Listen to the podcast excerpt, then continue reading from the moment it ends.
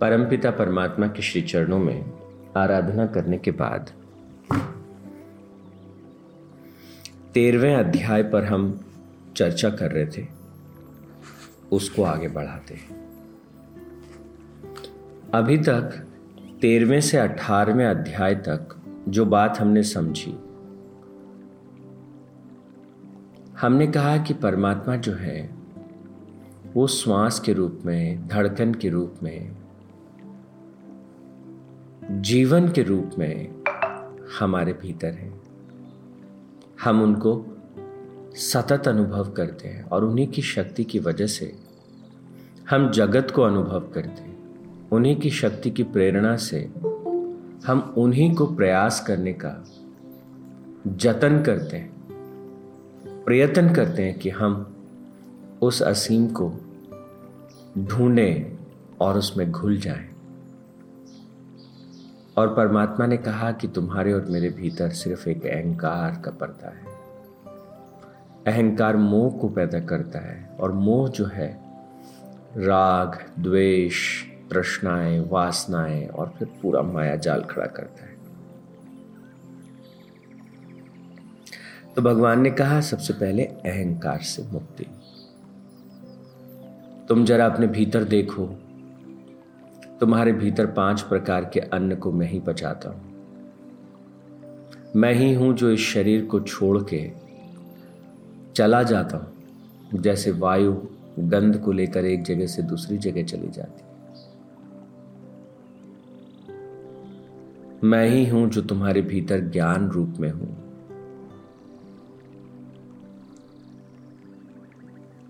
और फिर अहंकार का जब नाश होता है, वो जब पिघल जाता है। अहंकार जो है जब समर्पण की शक्ति में परिवर्तित हो जाता है। और हम अनुभव कर पाते हैं कि जीवन का प्रत्येक क्षण उस परम शक्ति की कृपा से टिका है, उसके सहारे ही टिका है। तो भगवान जी क्या कहते हैं? कि मैं तुम्हारे भीतर आत्म रूप में हूँ। और फिर कहते हैं कि जो मेरी माया है, जिसे परमात्मा ने प्रकृति कहा, वो तीन गुणों से युक्त है। और जब मेरा अंश, मेरी शक्ति चैतन्य के रूप में जो तुम्हारे भीतर है, वो प्रकृति के साथ एक होती है तो प्रकृति के गुणों को अनुभव करती है। प्रकृति के जो गुण हैं सत्व गुण रजोगुण और तमोगुण, उनको अपने भीतर अनुभव करती है।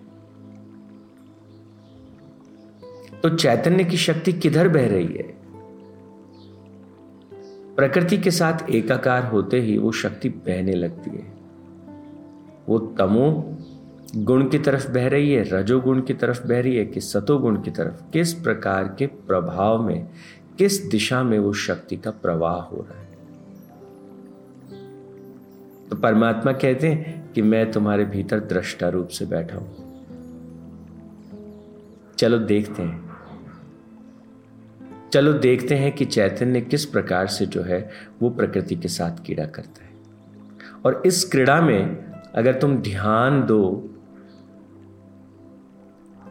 तो जिस तरफ़ तुम इस जीवन ऊर्जा को बहाना चाहते हो सत्व गुण को बढ़ाना चाहते हो सत्व गुण बढ़ जाए जो तुम करना चाहते हो, वो घटित होता चला जाएगा, लेकिन तुमको दृष्टा को समझना होगा। दृष्टा रूप में स्थित होना होगा। और फिर तेरहवें अध्याय में दृष्टा को स्पष्ट करते हुए कहा यह शरीर जो है, वो क्षेत्र है। This all physical universe not only our physical body, but the house you live in, the society we live in, the planet we live on, ये पूरा यूनिवर्स क्षेत्र है और इसके भीतर क्षेत्रज्ञ कौन है तो परमात्मा कहते हैं जो जानने वाला है जिसके पास संज्ञान की शक्ति है जो कग्निशन की शक्ति लेके हमारे भीतर बैठा है। और फिर कहते हैं, उस क्षत्रज्ञ को तुम जानो। किस रूप में? कि सब क्षेत्रों में जो क्षत्रज्ञ है, वो मुझे ही जान। और क्षत्रज्ञ को जो तत्व से जानता है, वही ज्ञान है। इस क्षत्रज्ञ को जान लेना। हमारे भीतर इस दृष्टा को जान लेना। वो कहते हैं, यही ज्ञान है। तेरहवें अध्याय से लेकर के और अठारहवें अध्याय तक ज्ञान मार्ग है। तो भगवान ने सबसे पहले तेरहवें अध्याय के शुरू में ही कह दिया, ज्ञान कहते किसे हैं? अपने भीतर के इस दृष्टा को जान लेना। पूर्ण दृष्टा हो जाना। पूरी तरह से माइंडफुल हो जाना। यही ज्ञान है। और भगवान कहते हैं, वह जो क्षेत्र है, जैसा है, और जिन विकारों वाला है, और जिस कारण से अस्तित्व में आया है, और वो जो क्षेत्रज्ञ है, जिसके, जिस प्रभाव से वो युक्त है, वो संक्षिप्त में तुम मुझसे सुनो।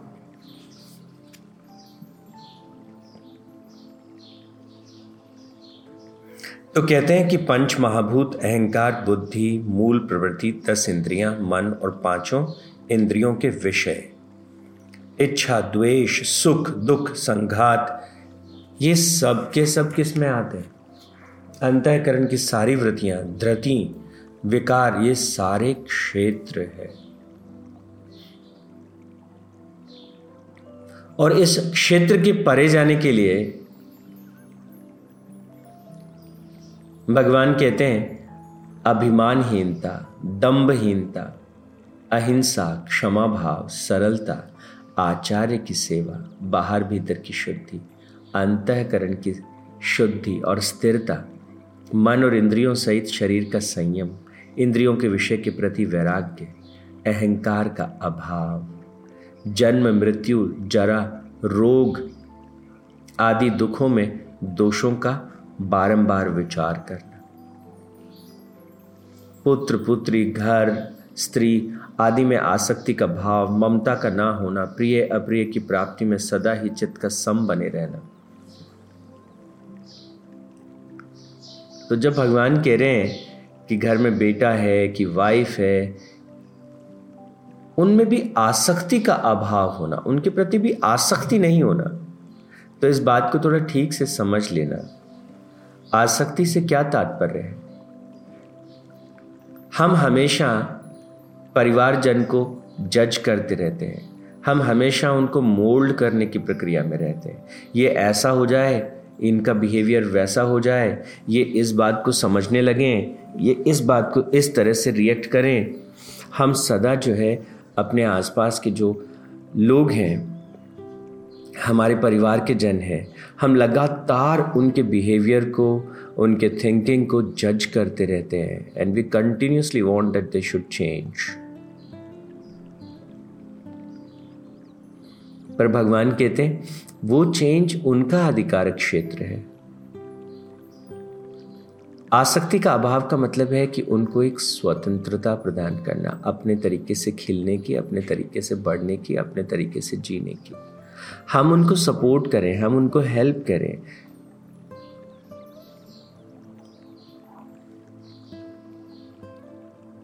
और कहते हैं कि प्रिय और अप्रिय में संभाव चित्त में वो सदा संभाव बना रहे। कहते हैं जब वो संभाव बना रहता है, तब जाके वो दृष्टा हमें भीतर दिखाई पड़ता है। ये ठीक वैसे ही है, जैसे कोई व्यक्ति जो है अपनी गाड़ी चला रहा है और गाड़ी के आगे बहुत धुंध आया हुआ है। बहुत ही बहुत ही गहरा फॉग।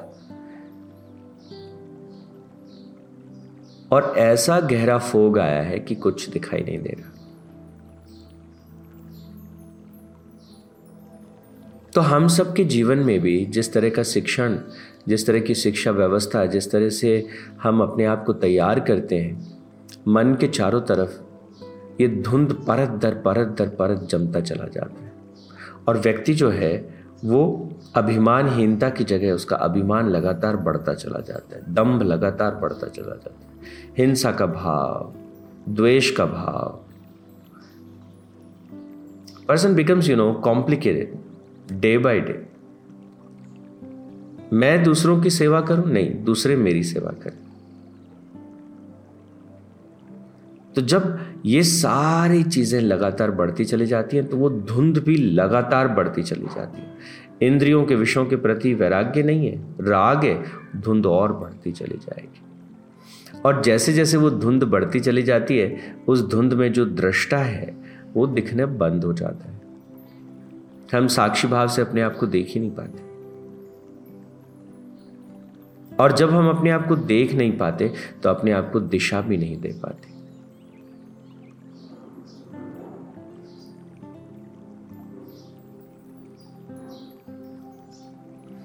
इसलिए भगवान ने क्या कहा? कैसे उसको जाने? तो उन्होंने तेरहवें अध्याय के बारहवें श्लोक में कहा कि जो जानने योग्य है और जिसको जानकर मनुष्य अमृत को, मोक्ष को प्राप्त होता है, वो मैं तुझे बताता हूँ। और वो ना सत है, ना असत है। ऐसा क्या है? तो भगवान कहते हैं कि वो गे क्षेत्रज्ञ की बात कर रहे हैं। जो सब और हाथ पैर वाला है, जो सब और नेत्र और सिर और मुख वाला है, सब और कान वाला है, वो संसार में, प्राणी समुदाय में सबको व्याप्त करके स्थित है। तो कहते हैं कि हमारी इंद्रियाँ किस शक्ति से कार्य करती हैं? और वो भले ही मनुष्य की इंद्रियाँ हैं, भले ही चींटी की इंद्रियाँ हैं भले वो किसी भी प्राणी मात्र की इंद्रियाँ हैं, वो किस शक्ति से संचालित होती हैं? एक मृत चींटी जो है, वो अपने आसपास कुछ अनुभव नहीं करती। क्यों? क्या था उसके भीतर जो अब नहीं है? एक मृत वृक्ष जो है, वो अपने भीतर किसी विकास को, अपने भीतर किसी नई कोपल को अनुभव नहीं करता, क्योंकि कोई शक्ति है जो उसके भीतर, उस कोपल के रूप में फूट पड़ती है। पुष्प के रूप में खिल पड़ती। है अब वो वहाँ नहीं।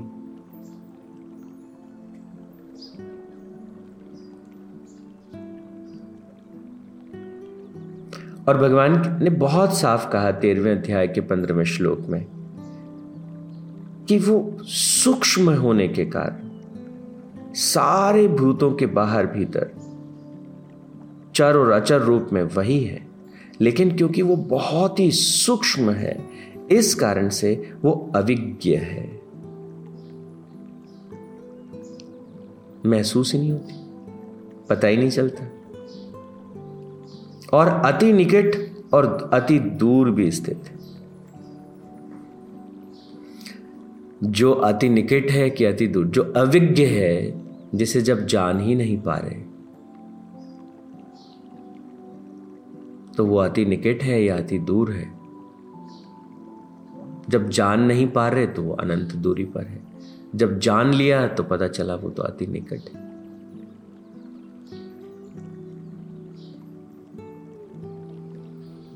और साफ़ साफ़ कहा कि वो जो गे है, जो जानने वाला है, जो भीतर ज्ञाता है तो वो क्षेत्रज्ञ जो है, वो विभक्त नहीं है। That is one and the only विभक्त ना होकर भी समस्त भूतों में विभक्त सा प्रतीत होता है। और वह ज्ञ, क्षेत्रज्ञ की बात कर रहे हैं। वो भूतों को धारण पोषण करने वाला और संहार करने वाला और उत्पन्न करने वाला है। तो कहा कि वो परम शक्ति जो है, क्षेत्रज्ञ के रूप में हमारे भीतर है। और वही क्षेत्रज्ञ जो है, वो सब बनाता है, सबको सस्टेन करता है और सबको मिटाता भी है। सब उसी में उठते हैं और सब उसी में चलते हैं और सब उसी में घुल जाते हैं।